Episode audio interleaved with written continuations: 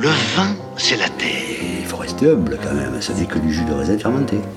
Et on a l'habitude des vins du Lot et maintenant on peut plus s'en passer. Ça par contre, boire un seul vin toute sa vie, euh, non. En attendant la deuxième bouteille, Admirez. un podcast qui ne parle pas que du vin. C'est c'est là, ça se picole vachement mieux. Dis-toi bien que si quelque chose devait me manquer, ce serait plus le vin. Bah non. Ce serait l'ivresse. Je suis Solène Éveillard et je vous emmène avec moi dans le vignoble de Cahors. Oh là là, il nous fait un fatigue ce soir.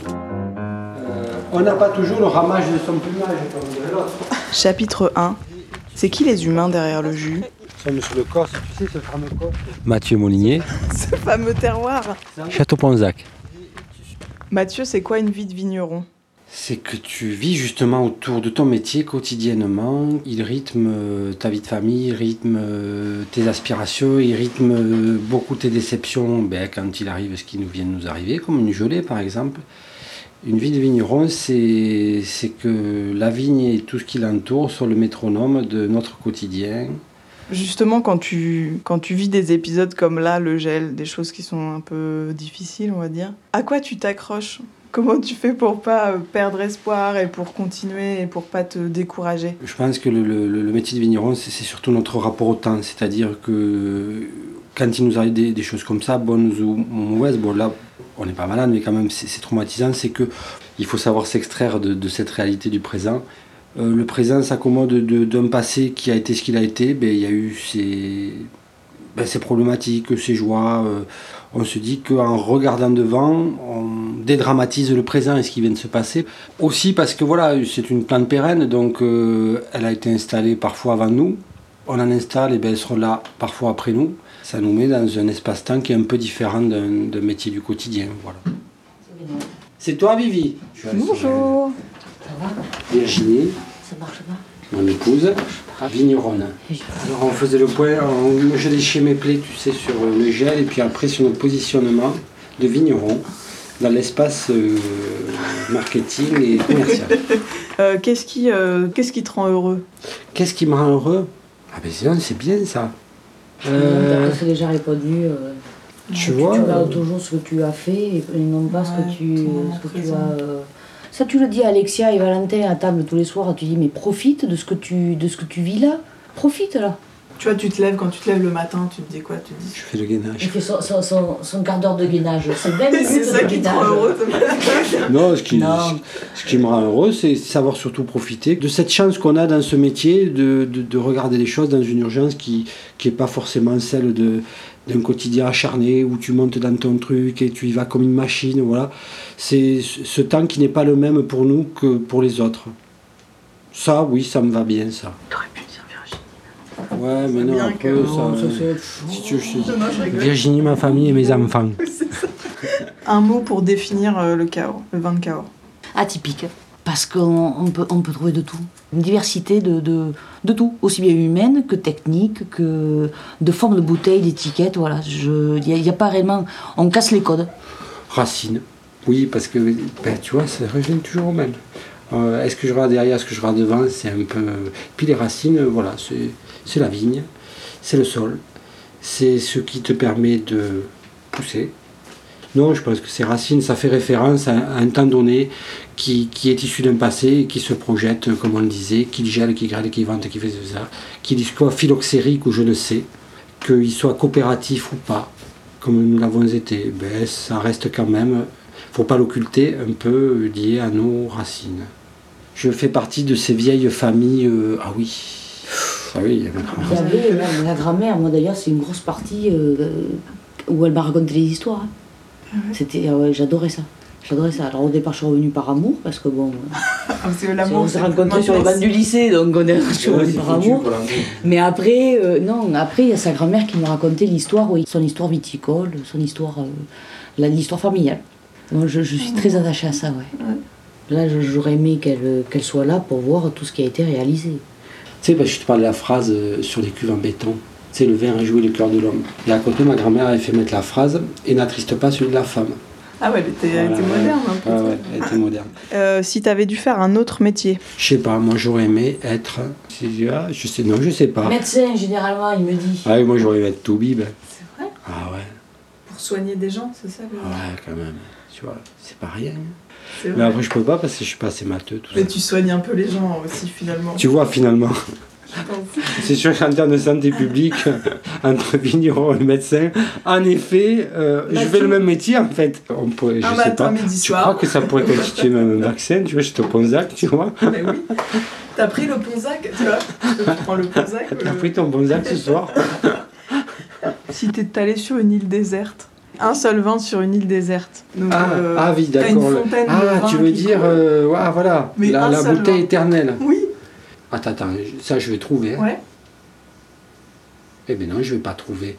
Non, c'est trop difficile. Mince, tu vois, il y a... C'est comme les questions, quel livre t'amènerais sur une île déserte ou... Ben, J'amènerais le, livre du bon petit jardinier sur l'île déserte pour être sûr de pouvoir manger, tu vois. Pragmatique. oui, pragmatique, quoi, un bon paysan. C'est choix qu'on est liés, je vous les laisse. Moi, je suis pas sur une île déserte, je suis à Carnac-Roufiac et, et je, je bois le vin que, qui me plaît au moment où je peux. Tu vois, la philosophie, il y a des maisons pour ça, ma petite dame. Euh, Est-ce qu'il y a une personnalité, morte ou vivante, à qui tu voudrais faire goûter ton vin? Je trouve que c'est- un côté un peu réducteur de demander à choisir là comme ça, tu vois. Ok. Euh, attends, mais attends, ça va venir, Solène. euh, On va bien. Il va falloir qu'on. Tu vois, ou alors ce qui serait intéressant, il y aurait qu'à y mettre qui pour pas s'embêter. On va pas en prendre qu'un. Tu te dis, il y a le comptoir en zinc, là, ben, on va y mettre euh, Maurice Faure, Clément Marot et Gambetta. Tu vois, on se fait un trip, je vois un canon, ils me racontent ce qu'ils en pensent.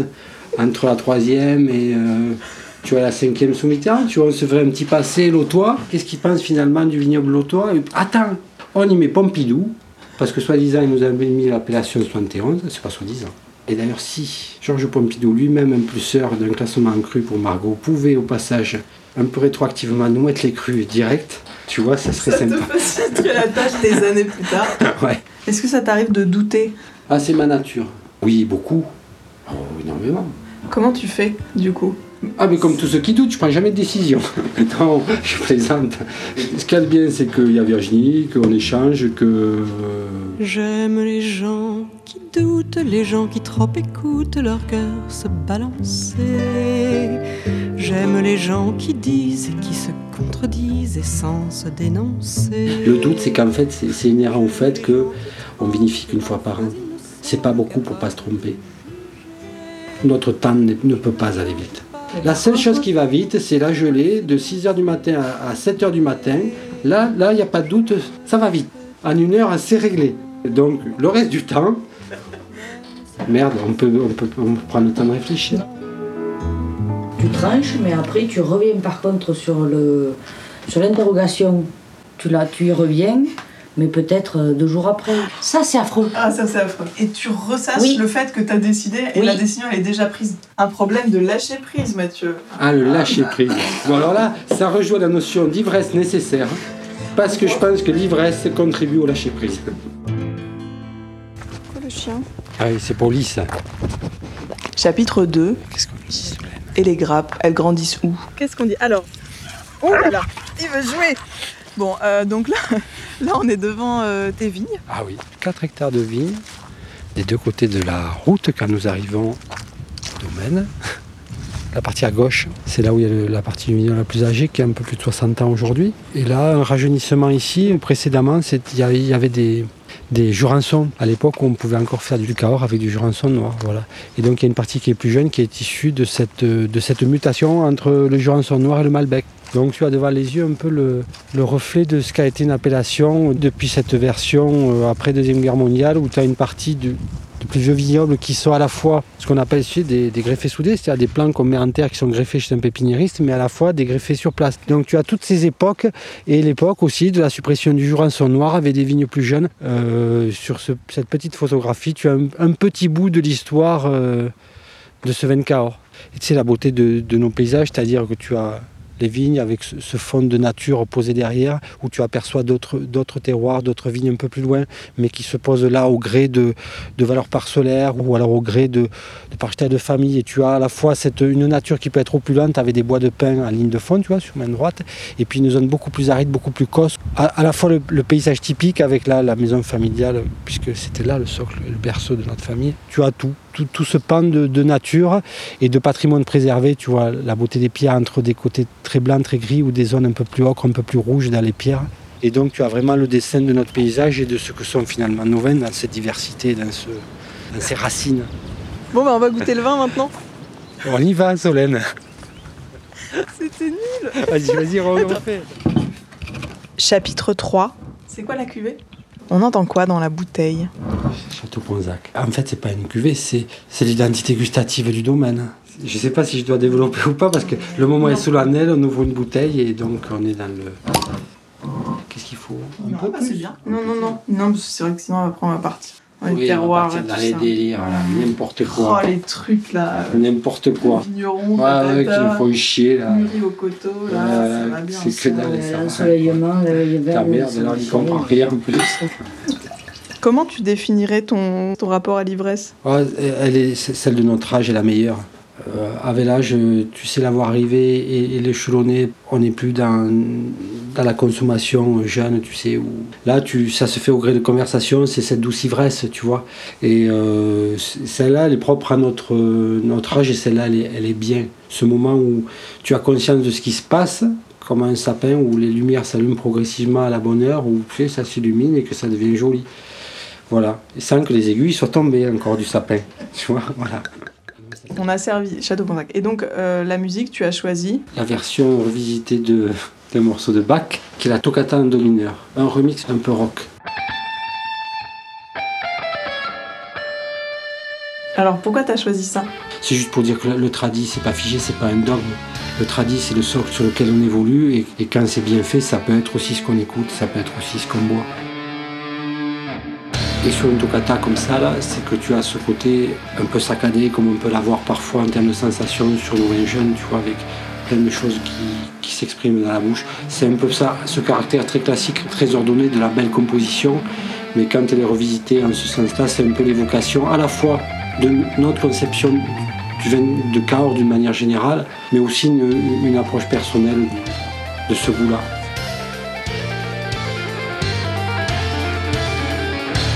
Elle m'a plu parce qu'après, euh, il y a aussi ce côté où il y a des accords sur lesquels tu retrouves des, tu sais, les intros ACDC, des trucs comme ça, voilà. Où, puis ça veut dire qu'à un moment, il y a un côté euh, dans la musique ou dans le vin, ça, ça peut être intemporel par contre, tu vois. Il y a des choses que sur plusieurs siècles, tu retrouves certains tempos et finalement, ça marche toujours. Et là, j'aimerais bien que pour le coup, le vin, ça soit pareil, tu vois, intemporel. Et pas de rangement de classe, c'est ça le côté euh, intéressant. Et t'es pas dans le loulou, t'es pas dans le bodybuildé tanin, t'es pas dans le. Non, t'es dans un vin qui est pur, qui a son expression. euh. Tu vois, la musique, elle est jolie, qu'elle soit électro ou qu'elle soit classique, parce qu'elle est juste, parce qu'il y a quelque chose qui fonctionne. Et tu te dis, si je peux prouver, produire ce vin-là, ce vin est juste. Si on devait en parler, ce qui me séduit le plus, c'est finalement cette, cet équilibre global qui en fait sa puissance, sa finesse, et qui a fait pour moi une, un vin foutrement bien réussi, tu vois.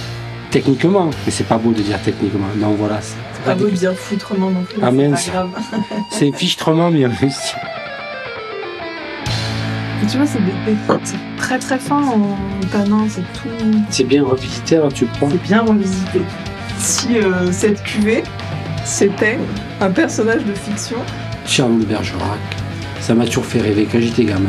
La scène du nez de Depardieu. putain, Voilà. Le bon acteur au bon âge au bon moment, dans le bon endroit, et que ça pétille, et que les mots, les mots ils saignent, que ça envoie quelque chose, et que. Voilà, c'était. c'est euh, la justesse, encore une fois. voilà, justesse. Est-ce que tu es toujours fier de tes vins Ou est-ce que ça t'est arrivé des fois de, de faire Ah, alors ça, c'est très clair. J'assume tous mes enfants. Ils me plaisent tous. euh, Non, non, tout ça est en place et c'est très bien comme ça. Voilà. Il n'y a pas de doute là, mais c'est pas poétique du coup.